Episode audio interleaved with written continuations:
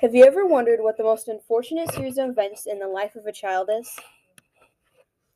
My well, my book series is a series of unfortunate events by Lemony Snicket.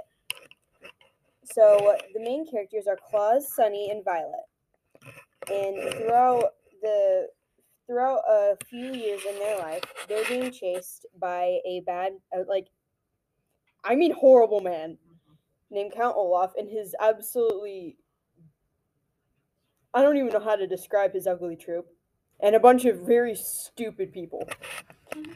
So, anyway, my appeal factors for me would be there's a lot of travel, and my main characters are very different but work as a single unit. And also,